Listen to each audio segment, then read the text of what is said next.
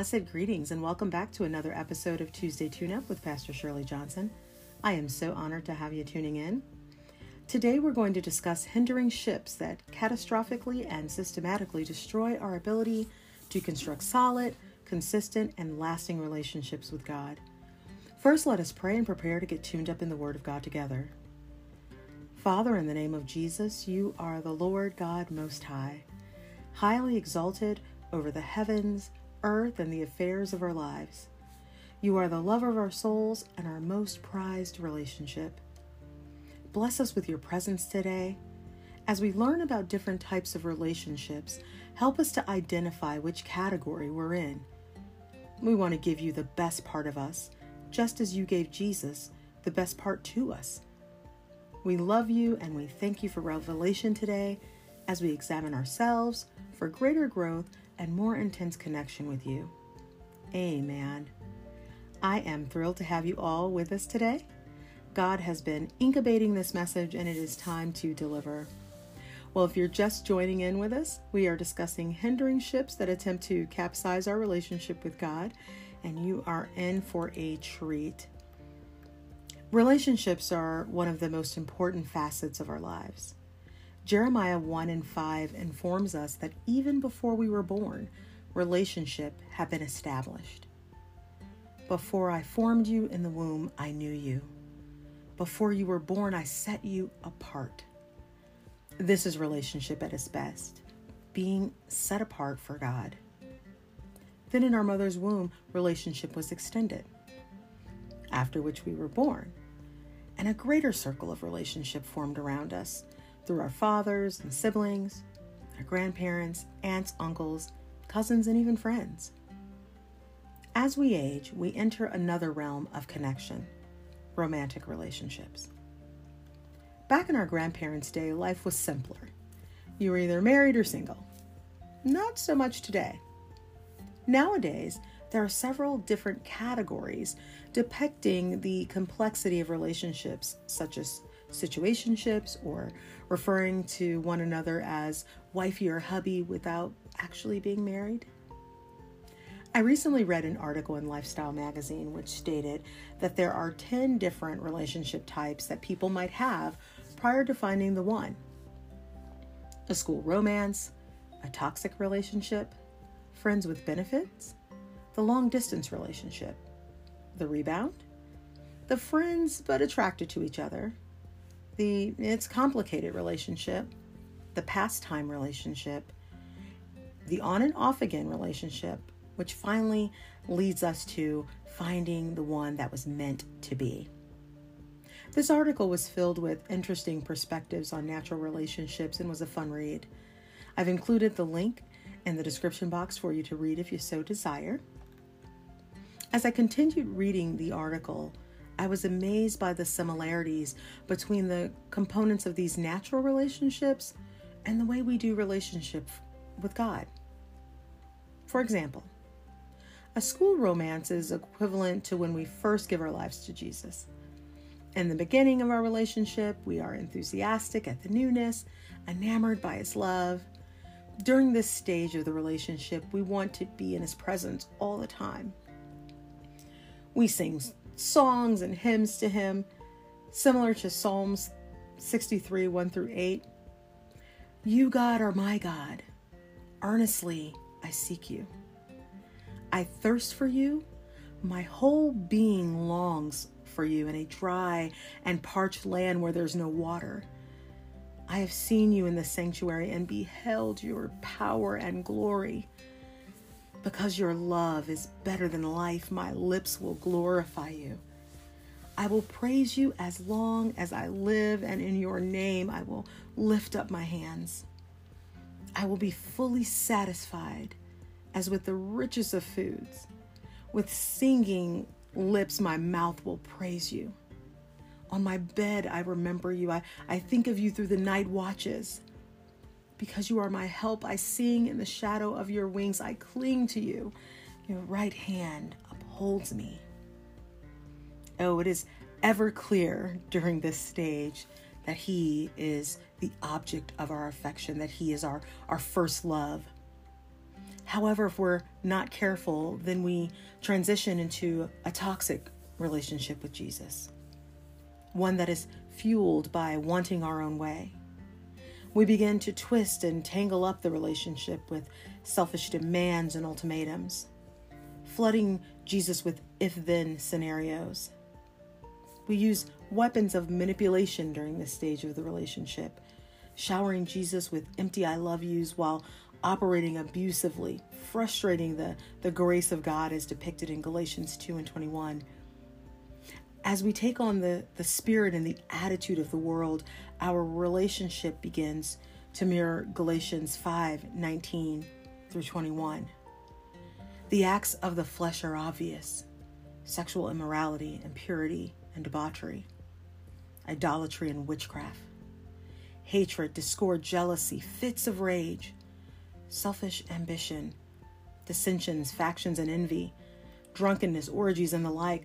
I warn you, as I did before, that those who live like this will not inherit the kingdom of God. This toxic spiritual bond is a relational apocalypse, and when it finally dissolves, it leaves behind a devastating trail of carnage. We feel alone and isolated and long for friendly connection. Thus enters the friends with benefits spiritual relationship. You know the type the type of relationship that is solely for gratification's sake. No sincere attraction, no honest commitment, no genuine connection. We are simply spending time with Jesus to meet a specific need and then move on. He's just a friend who can help us out every now and again. No harm, no foul. Or so we think. The problem is, God desires true relationship with us that is rooted and grounded, connected by His love for us.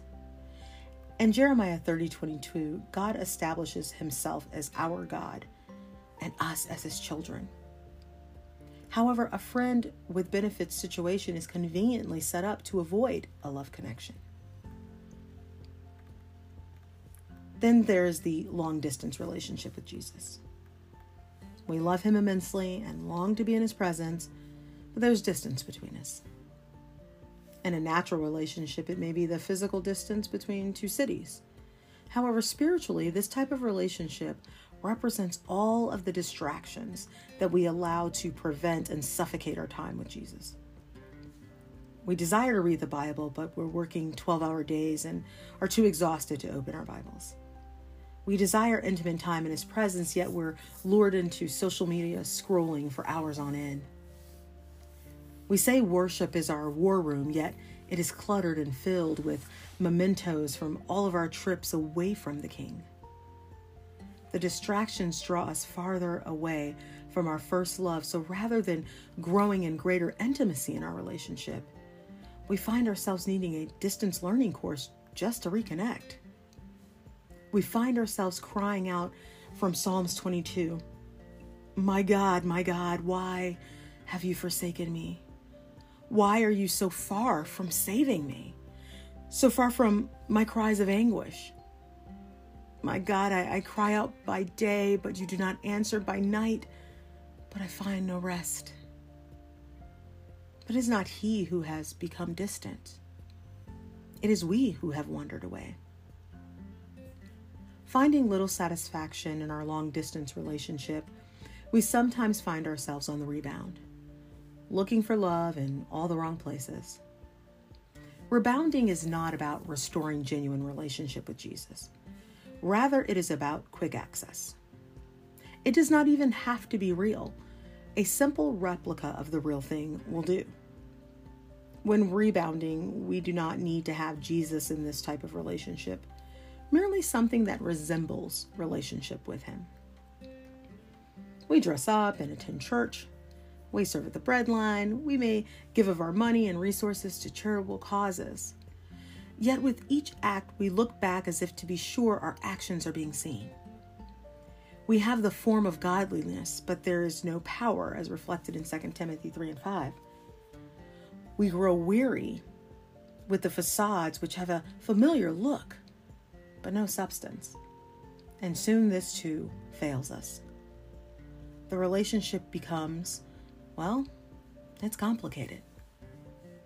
The it's complicated status simply means that there's an individual who is torn between two loves. In this case, we are torn between living a life for Jesus or living out our worldly desires. This is perhaps one of the most dangerous spiritual relationships of them all because it does not allow for totally connecting with God. It is in constant competition for our attention, our time, our love. But God requires all. He will not settle for part of us. We have the option, but a decision must be made. After all, no one appreciates a fence sitter someone who is middle of the road, or someone whose position is unclear. It is impossible to love both God and the world. The Bible says it in 1 John 2 15 through 16 that we must not love the world or anything in it. If anyone loves the world, love for the Father is not in them. For everything in the world, the lust of the flesh, the lust of the eyes, the pride of life, comes not from the Father, but from the world. Lingering in a spiritually complicated relationship with Jesus will lure us very craftily away from Him. Incrementally, we will be shifted until we are completely in the world and completely separated from our God. We cannot appease the world. We cannot compromise, for compromise will ultimately become our demise. We try to be accepted by the world and fit in, but we were made to stand out. We were meant to be starkly different from the world. 1 John 3 1 through 3 puts it this way See what great love the Father has lavished on us, that we should be called the children of God? And that is what we are. The reason the world does not know us is that it did not know Him. The world did not accept Jesus they even went so far as to call him the devil. Listen, you and I are in the best of company when rejected by the world. We are His and must allow that alone to be our confidence. We must allow that alone to be our hope. We must allow that alone to be enough for us, to be our portion. There's only one ride to go on from the spiritually complicated relationship, and that is to the on and off again merry-go-round. At some point, we must choose. In fact, Joshua 24 15 admonishes us to choose this day whom we will serve, to mark this day, to not make haste, but to be immediate and to be definite. We can serve the world or we can serve God. The choice is ours to make but it must be made. We cannot straddle between the two, or will we be rejected of God. The on and off again relationship with God results from trying to balance our love for Him and our love for the world. We are drawn to God out of our need for Him, but we are drawn to the world in an attempt to satisfy our flesh. The problem is the flesh is insatiable, it will always seek more until we are consumed by it. While on the other hand, God will continue to pour out his love on us more until we are consumed with him. It then becomes imperative that we get to that final stage, that final destination for our relationship, the one that was meant to be. The relationship that was meant to be is the one that we have in God. He is the total package and relationship with Him is holistically healthy, spiritually, mentally, emotionally, financially, and physically. John 3 2 says, Beloved, I pray that you may prosper in all things and be in health just as your souls prosper. When we are in this relationship, the one that was meant to be, this was a plan from the beginning of time. And it provides for us all that we have need of there's nothing lacking and nothing missing. There's no way that this love can fail. John 10 and 10 says that the thief, which represents all of these other relationship types, came only to steal and to kill and to destroy. But Jesus came that we might have life and have it more abundantly. Some versions say have it to the full. To the full means that it's it's on its edge of running over. It's out of capacity. It just it's just so expansive. Therefore, after all of the posers, the distractions and the imposters have been weeded out, there is only one left standing Jesus. In Him, we have found the love of our lives, and our wedding day is finally here. It is official. We have become the bride of Christ and are perfectly compatible in every way. So rejoicingly, God says, For Zion's sake, I will not keep silent. And for Jerusalem's sake, I will not be quiet until her righteousness goes forth as brightness and her salvation as a burning torch. The nations shall, shall see your righteousness, and all the kings your glory. And you shall be called by a new name that the mouth of the Lord will give you.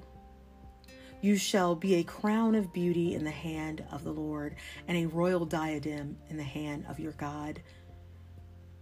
You shall no more be termed forsaken, and your land shall no more be termed desolate. But you shall be called, My delight is in her, and your land married. For the Lord delights in you, and your land shall be married. For as a young man marries a young woman, so shall your sons marry you, and as the bridegroom rejoices over the bride, so shall your God rejoice over you. The prophet Isaiah was sharing with us what it's like to be in the relationship that was meant to be. You got a new name. There was nothing missing, there was nothing lacking.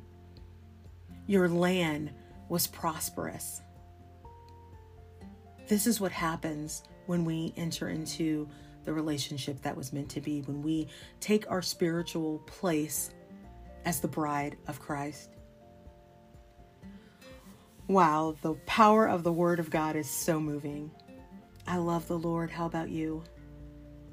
Father, in the name of Jesus, I pray this message has encouraged us all to evaluate our relationship with you and rejuvenate us for your glory.